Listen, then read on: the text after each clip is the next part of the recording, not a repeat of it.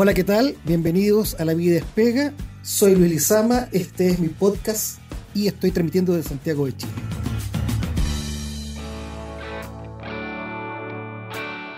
He sabido que durante los últimos dos años eh, se han efectuado tres retiros de los fondos previsionales de pensiones de los trabajadores en nuestro país. El monto total por los retiros efectuados por los afiliados al régimen previsional de sus cuentas individuales ha sido de más de 50 mil millones de dólares. Es una suma muy cuantiosa y en lo inmediato ha significado una reducción de los ahorros previsionales acumulados para la jubilación, aunque le ha permitido a las personas y sus familias un alivio financiero para enfrentar los efectos negativos de la pandemia. Para hablar de estos temas vinculados al régimen previsional y los efectos que han tenido los retiros, hemos invitado a la senadora del Partido Democracia Cristiana, doña Carolina Goich. Doña Carolina, muchas gracias por haber aceptado nuestra invitación. Al contrario, Luis, muchas gracias a ti por esta invitación. Bien, pues vamos derecho al, al grano. Usted votó con mucha convicción y coraje en contra del cuarto retiro de los fondos de pensiones. Las razones que tuvo para ello, la pregunta es, ¿fueron de carácter macroeconómico? ¿Evitar una alza de la inflación y una afectación de la economía? O bien pensó en los efectos negativos en el régimen de pensiones, una baja de los montos para la jubilación. O quizá fue una mezcla de ambas razones. Yo diría más bien una mezcla de ambas razones, pero también son de esos momentos en que nos corresponde hacer lo correcto, más que lo popular. Yo lo definiría así.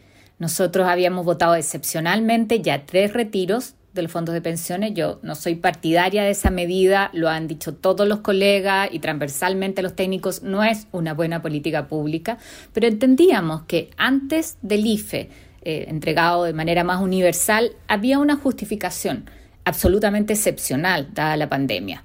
Eso después del IFE ya no estaba. Y por lo tanto me parece que era momento de primero hacernos cargo de lo que muchos habíamos dicho, de que era excepcional, que esta no era una vía eh, por la cual nosotros finalmente lo que hacemos es terminar con el sistema de pensiones, que es algo que han dicho muchos de los autores de los retiros.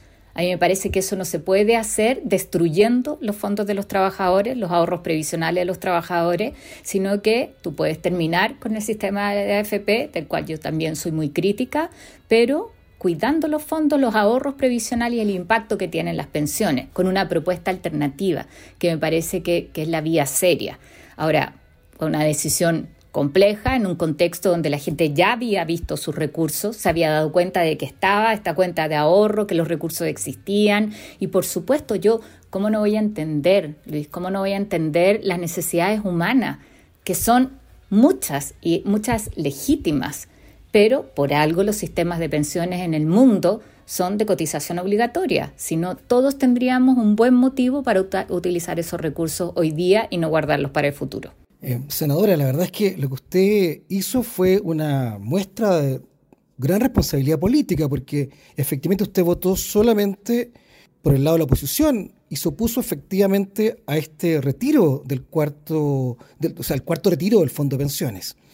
Eh, y además nos acaba de decir que en realidad el tema tuvo que ver con una mezcla entre buena política pública para mantener un buen estado de cosas en la economía y por la otra tampoco destruir los fondos de pensiones y tener una propuesta alternativa.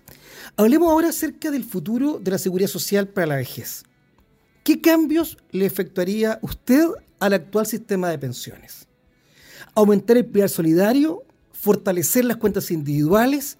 ¿Incorporar un fondo solidario financiado por los empleadores o cualquier otra alternativa. Es una mezcla de todo eso, pero a mí me gustaría partir respondiendo tu pregunta con que yo creo que es clave para poder tener cambios en el sistema de pensiones y cambios que se sostengan en el tiempo, nosotros necesitamos partir de un gran acuerdo. Un gran acuerdo que no es solo gobierno-oposición, sino también de las fuerzas sociales, del mundo de los empleadores, del mundo de los trabajadores. Lo que no resiste nuestro país es pasar un gobierno más, como sucedió con Bachelet, como está sucediendo ahora con Sebastián Piñera, y, que no logramos tener los votos suficientes para aprobar una reforma. O sea, ese es el peor de los mundos, una reforma que no se hace. ¿Por qué? Porque todos queremos que sea nuestro proyecto o caemos en los maximalismos. Entonces, lo que yo creo que hoy día no hay duda es en la necesidad de un sistema distinto del sistema que es solo capitalización individual, solo AFP. Eh, y que necesitamos dotar de legitimidad al sistema previsional, que es un sistema que acompaña a las personas durante mucho más que un gobierno. Es volver a mirar una política pública en el mediano plazo y que no se puede cambiar cada cuatro años. Yo creo que eso es una pieza clave. O sea, yo te diría, mi recomendación para el futuro presidente de Chile es parta usted convocando a todos los actores y comprométase a lo que surja de ese acuerdo que sea su proyecto, porque además vas a enfrentar un parlamento que está empatado y donde puede ser más difícil incluso que ahora conseguir los votos para una propuesta u otra, dependiendo de quién gane. Entonces, eso es lo primero. Lo segundo, a mí me gustaría acá eh, recuperar en la memoria lo que hicimos como propuesta desde la oposición y que me tocó encabezarla y la trabajamos a la par con el senador Juan Pablo Letelier, donde decíamos aquí hay cosas que se caen un poco de madura, perdóname lo coloquial, pero, pero donde estamos todos de acuerdo, que tiene que haber una institucionalidad pública, que tiene que aumentar la cotización, la gente mira con romanticismo el sistema antiguo, pero ahí se cotizaba mucho más. Y además ahora vivimos más tiempo también, qué decir en el caso de las mujeres. Entonces, la, suma no da, necesitamos mayor cotización, ¿no? Entonces, hagamos eso, tenemos claro que no puede ir al sistema AFP y lo que nosotros proponíamos es algo que hoy día, eh, recientemente el presidente ha anunciado, es un primer piso, que es una pensión universal garantizada que se financia con impuestos, o sea, con recursos de todos los chilenos. El Estado se hace cargo de eso y tú sabes que vas a tener ese piso garantizado y que permite además que nadie esté bajo la línea de pobreza. Después tú tienes lo que es producto de tu contribución, el 10%, ¿no? el, para decirlo en simple, y donde hay un premio también al esfuerzo. Quien más cotiza, tiene tu, tienes tu cuenta individual que podría ser administrado por, nosotros hacemos un planteamiento distinto respecto de la AFP, una separación de funciones, algo un poquito más técnico, pero yo creo que la gente también eh, tiene que poder optar por un ente público si quieres que administre ese, eso que es parte de, de tu contribución individual. Y sobre eso un tercer piso que es lo, que planteábamos respecto a la cotización adicional, este 6% que se solidariza y que nos permite compensar a las mujeres, eh, hacernos cargo ahí del, costo de la mochila que muchas veces está asociada a la maternidad, a la brecha salarial, a la menor participación eh, laboral, mayor cantidad de laguna. Eh, nosotros necesitamos hacer solidaridad ahí, solidaridad con, con los actuales pensionados que probablemente no van a contribuir en esta lógica, pero sí tenemos un déficit que, de alguna manera tenemos que suplir los recursos para, financiarlo. Eh, entonces lo que se llama la solidaridad intrageneracional, intergeneracional, y eso es un aporte que hacemos a la seguridad social. Eh, no es de mi propiedad como trabajador, sino que es un aporte para que todos tengamos mejores pensiones. Eso eh, yo creo que son pilares de alguna manera de un sistema de seguridad social donde si tú miras todas las propuestas tienden a confluir con énfasis en uno, en otro, pero creo que son cosas sobre las cuales podríamos ponernos de acuerdo. Y lo último es un rol central de un organismo estatal donde separemos además cosas que donde no puede ser que la administradora sea arte y parte, o sea, todo lo que tiene que ver con la asesoría previsional, con quién te hace tu cartola, con quién se entiende con la persona que se va a pensionar, eso es un rol que le compete a un ente público y no a una administradora privada. Usted ha dicho, Carolina, que efectivamente se requiere un gran acuerdo nacional, ¿no? lo que parece bastante de sentido común, esto de que efectivamente han pasado ya dos gobiernos, ocho años, y aún no se eh, acuerdo una reforma previsional, pese a que es una demanda sentida por toda, por toda la población. O sea, lo relevante el acuerdo nacional y luego estos tres pilares o tres pisos que me parece a mí de todo punto de vista son eh, también de, muy, de mucho sentido común, ¿no? O sea, una pensión básica universal para la población, el pilar contributivo que cada cual eh, aporta y un pilar solidario que se construye a partir de esta, este aporte que vienen a efectuar los empleadores, ahí con un rol del Estado distinto al que tiene en la actualidad.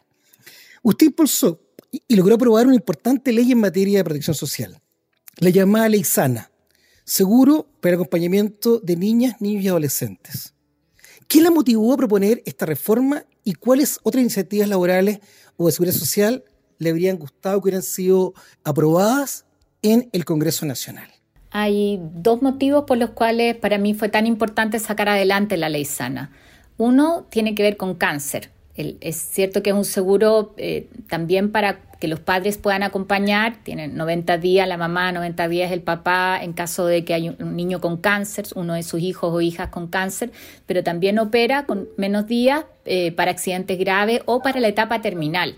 Entonces está el acercamiento desde algo que yo he trabajado mucho durante mi vida parlamentaria, que es la Ley Nacional del Cáncer y el conocer esa realidad y lo dramático que puede ser enfrentar a los padres y sobre todo a las mamás a tener que dejar su trabajo para poder acompañar a su hijo en una situación, imagínate, con una quimioterapia, donde además el poder darle la mano a la mamá, esa protección, es parte del tratamiento, casi tan importante como la administración de, de la droga o la quimioterapia.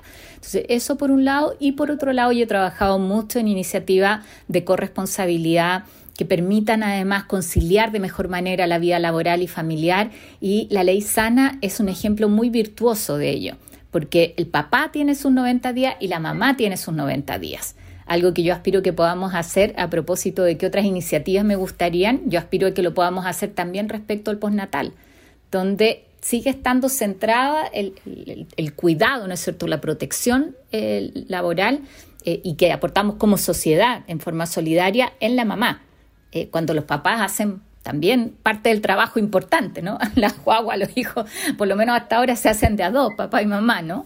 Entonces, eh, está esto de, reconocerles a ambos, pero también dejarles la libertad de que cada familia se ponga de acuerdo de qué manera quiere utilizar el, el, permiso. Y veíamos los datos hace unos días que son bien interesantes, porque en general los papás han tomado mucho el permiso, algo que donde teníamos un temor, y yo quiero reconocerlo con franqueza, cuando dijimos ya que se puedan traspasar de uno a otro, esto va a tender a centrarse en la mamá, que por un rol histórico, ¿no? De, crianza y de cuidado. Y al contrario, fíjate que es, bastante equilibrada la participación de los padres y creo que eso es una buena noticia.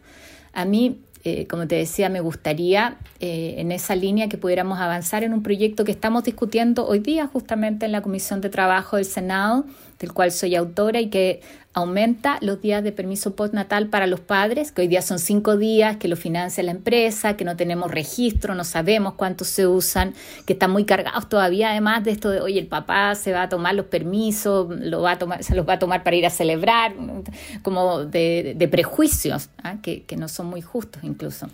Entonces, que esos días puedan eh, aumentarse a eh, cuatro semanas con un subsidio estatal, lo planteamos progresivo. Anualmente vamos sumando una semana para que también se puedan producir los ajustes, pero el reconocer en esa primera etapa eh, el, el tiempo para el papá, que es también el reconocimiento de la paternidad como un derecho y también una obligación que tú tienes en el buen sentido.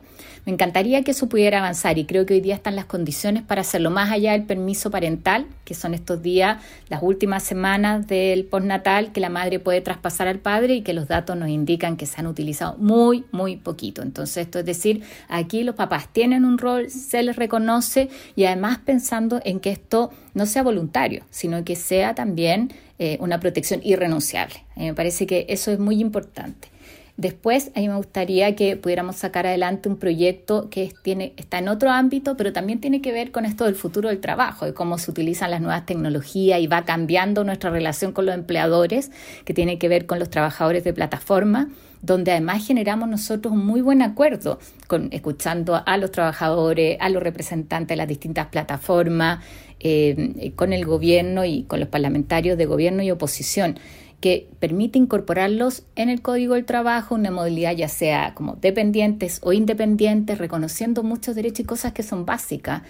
cada vez que tenemos la lamentable noticia de, un repartidor que sufre un accidente en bicicleta y dice no tiene la protección social básica que deberíamos garantizar. Ese es un proyecto que está hoy día en su segundo trámite en la Comisión de Trabajo en la Cámara y que yo espero que pueda terminar eh, su tramitación. Y déjame decirte, solamente en enunciado un tercero que me encantaría y que me alegra verlo en los programas presidenciales, porque yo hice lo mismo cuando fui candidata, que es a propósito de el, tema previsional e incluso lo que han significado los retiros. Es cómo garantizamos que cada niño o niña en nuestro país viene con su marraqueta bajo el brazo. La ley de la marraqueta, un millón de pesos que te deposita el Estado en una cuenta de ahorro previsional, o sea, solo para cuando te jubilas eh, y que lo que nos permite eso no solamente es garantizarle un primer piso a todos los niños que nacen en nuestro país, niños y niñas, sino también recuperar el sentido del ahorro para la vejez, que es algo que se ha perdido y que a mí me parece que es clave. Qué importante esta reflexión respecto de, uno, la justificación de estos proyectos tan importantes en materia de seguridad social, una ley sana, esta idea de corresponsabilidad parental y sobre todo, además, lo que viene, porque hoy eh, en, Europa se está discutiendo una directiva que pretende regular plataformas virtuales y la verdad es que uno debiera decir que comparativamente con lo que está aprobado en el Senado, es mucho mejor lo que está aprobado en Chile. Ah, esto de permitir justamente que haya una posibilidad que haya trabajadores dependientes con el código del trabajo completo aplicable a ellos y trabajadores autónomos independientes con un piso mínimo bastante garantista y protector. Yo espero que, ese proyecto de ley que está en la Cámara ojalá prospere porque es una muy buena alternativa. Eh, senadora, hablemos acerca de, futuro ahora. Eh, estamos viviendo un proceso constituyente inédito, ¿no? Eh, ¿Cuáles son sus expectativas acerca de su futuro? ¿Será posible formular una constitución política que sea para todos y para todos? Quizás creo que lo que uno rescata de la mayor parte de la gente, eh, tengo la expectativa de que efectivamente la propuesta que surja de la constituyente se apruebe. Eso es lo primero, porque eso significa mucho detrás. Significa la capacidad de ponerse de acuerdo, que es algo que a mí me parece que es clave para nuestro país, algo que represente la diversidad que tiene nuestro país, pero también la capacidad de ponernos de acuerdo en ciertos carriles que son básicos de lo que queremos como país. O sea, esta imagen de la casa de todos, efectivamente, yo ese es el sueño que tengo, esa es la aspiración y creo que es algo donde todos podemos colaborar eh, para que efectivamente se dé. El inicio de, la discusión y ¿no es cierto? de la convención no fue fácil, y demostró además que no están libres de los vicios de la política y eso tiene que ver con lo que es nuestro país. Eh, eso ha sido yo creo un proceso de aprendizaje y también de humildad, de poner un cable a tierra, de decir estos señores que se dedican a la política cumplen un rol y un rol que, que también no es tan fácil y que tenemos que cuidar y, somos parte de eso y se sitúan desde adentro, no desde afuera. Creo que eso, eh, con todos los costos que tuvo en términos de generación, de, pérdida de confianza, lo que uno ve, ¿no es cierto?, en las encuestas, finalmente es un buen aprendizaje. Y también lo que tenemos hoy día como resultado de la elección, que es un Congreso que está bastante empatado, ya sin binominal, con un sistema electoral distinto, te, da muestras de que finalmente lo que tenemos que hacer es el gran desafío de sentarnos a la mesa y ponernos de acuerdo. Y yo confío en que va a estar la sabiduría en cada una de las personas que integran eh, la convención para lograr eso. Sí, pues sentido común, ¿no? La idea del acuerdo nacional, la reconciliación, que cada cual deponga sus posiciones y sus intereses y busque el bien común. No es fácil. Ah, pero bueno, finalmente, doña Carolina, una, pregunta muy contingente. No estamos a una semana de la elección presidencial de la segunda vuelta. ¿Qué opina el proceso electoral y los desafíos que tendrá que deberá enfrentar el futuro gobierno. Sí, yo creo que ahí volvemos a algo que hemos conversado, ha sido parte de mi respuesta en cada una de las preguntas, que es el desafío de ponernos de acuerdo. Yo escucho hoy día a ambos candidatos eh, que están arreglando sus programas y miro esos programas y desde mi experiencia como parlamentaria digo, nadie va a poder imponer lo que quiera, sino que van a tener que sentarse, convencer a otros, eso implica ceder, o sea, sus programas son propuestas iniciales, pero ninguna reforma tributaria que plantee uno u otro, el que resulte electo finalmente, eh, va a salir tal cual. Entonces, el gran desafío de gobernar nuestro país eh, para el futuro presidente va a ser eso, es concitar las mayorías que permitan efectivamente generar acuerdos y sacar los temas adelante. Yo tengo una preocupación, que, esto que probablemente se va a expresar en la elección, que son dos miradas enfrentadas, mitad y mitad, porque es muy probable que tengamos una definición muy ajustada, que eso nos inmovilice. Lo estoy hablando desde la discusión parlamentaria, que finalmente pase esto que comentamos de la reforma previsional, dos gobiernos sin lograr los votos suficientes. Eh, y, entonces, ese es mi temor y creo que sería fatal para el país. Y veo como a contracara que hoy día esta elección donde hay mucha caricatura, yo, yo veo, ¿no? Se da en términos democráticos y la gente dejó fuera las opciones más de centro, algo que desde las opciones de, centro, centro izquierda en mi caso, tenemos que mirar, mirar con humildad, hacer el aprendizaje, escuchar qué es lo que nos está diciendo la gente, eh, pero también el, el riesgo, ¿no es cierto?, de que estas opciones donde una está al frente de la otra, no nos permitan avanzar como país. Creo que el desafío es el ancho camino de al medio, haciéndose cargo de lo que la gente espera. O sea, los jubilados quieren mejorar sus pensiones, no entienden mucho la pelea que se da. Eh, yo que he trabajado harto en salud, un cáncer acompaña a una persona mucho más que cuatro años. Y, por supuesto hay un rol que tiene lo público, pero en la discusión quiere una buena atención y que le den rápido el tratamiento y tenemos que preocuparnos de eso. Y así como hay otros temas donde si la política no es capaz de abrirse, finalmente la ciudadanía rebalsa. ¿Y qué es lo que vimos en el estallido? Y de eso no está libre ni la derecha ni la izquierda, sino que la política como, como representación. Y creo que ahí va la reflexión, o sea, lógicas mucho más dinámicas, mucho más modernas, más dialogantes, pero sobre todo que respondan a lo que la, la gente vive en lo cotidiano.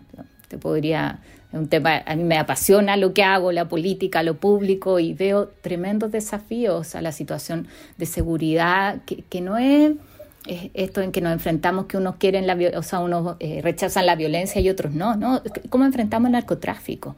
Inmerso en la vida cotidiana de las poblaciones, inmerso en las instituciones, la corrupción. O sea, creo que ahí hay temas donde las barreras ideológicas desaparecen y es más bien nos quedamos en las lógicas del pasado o somos capaces de enfrentar el futuro. Y ese futuro nos requiere en lógicas mucho más dialogantes, colaborativas, mucho más constructivas. Senadora, nos ha dejado un sinfín de reflexiones. Desde ya este lema, ¿no? Por el ancho camino del medio. ¿ah? Hemos olvidado probablemente que, que hay un hay extremos, pero que finalmente la forma de avanzar probablemente sea por ese ancho camino del medio y no eh, en, sectores polares o en el, en el, extremo que muchas veces lo que hacen es, eh, nos hacen perder de vista, ¿no? Nos quedamos con el árbol y no vemos el bosque. Muchísimas gracias, le deseo mucha suerte en su, en su gestión como, como senadora, en el, tiempo que le queda, porque usted no, nos fue a la reelección, ah, y, y, le queremos agradecer que haya tenido la amabilidad de darnos esta entrevista. Así que muchas gracias, doña Carolina. Muchas gracias. Bien, eso ha sido todo por hoy. Hemos entrevistado a la senadora Carolina Goich, la única parlamentaria que se opuso al cuarto retiro del fondo de pensiones. Es una decisión que revela un coraje y una decisión sin límites. Soy Luis esta es la Vida Despega, estoy transmitiendo desde Santiago de Chile.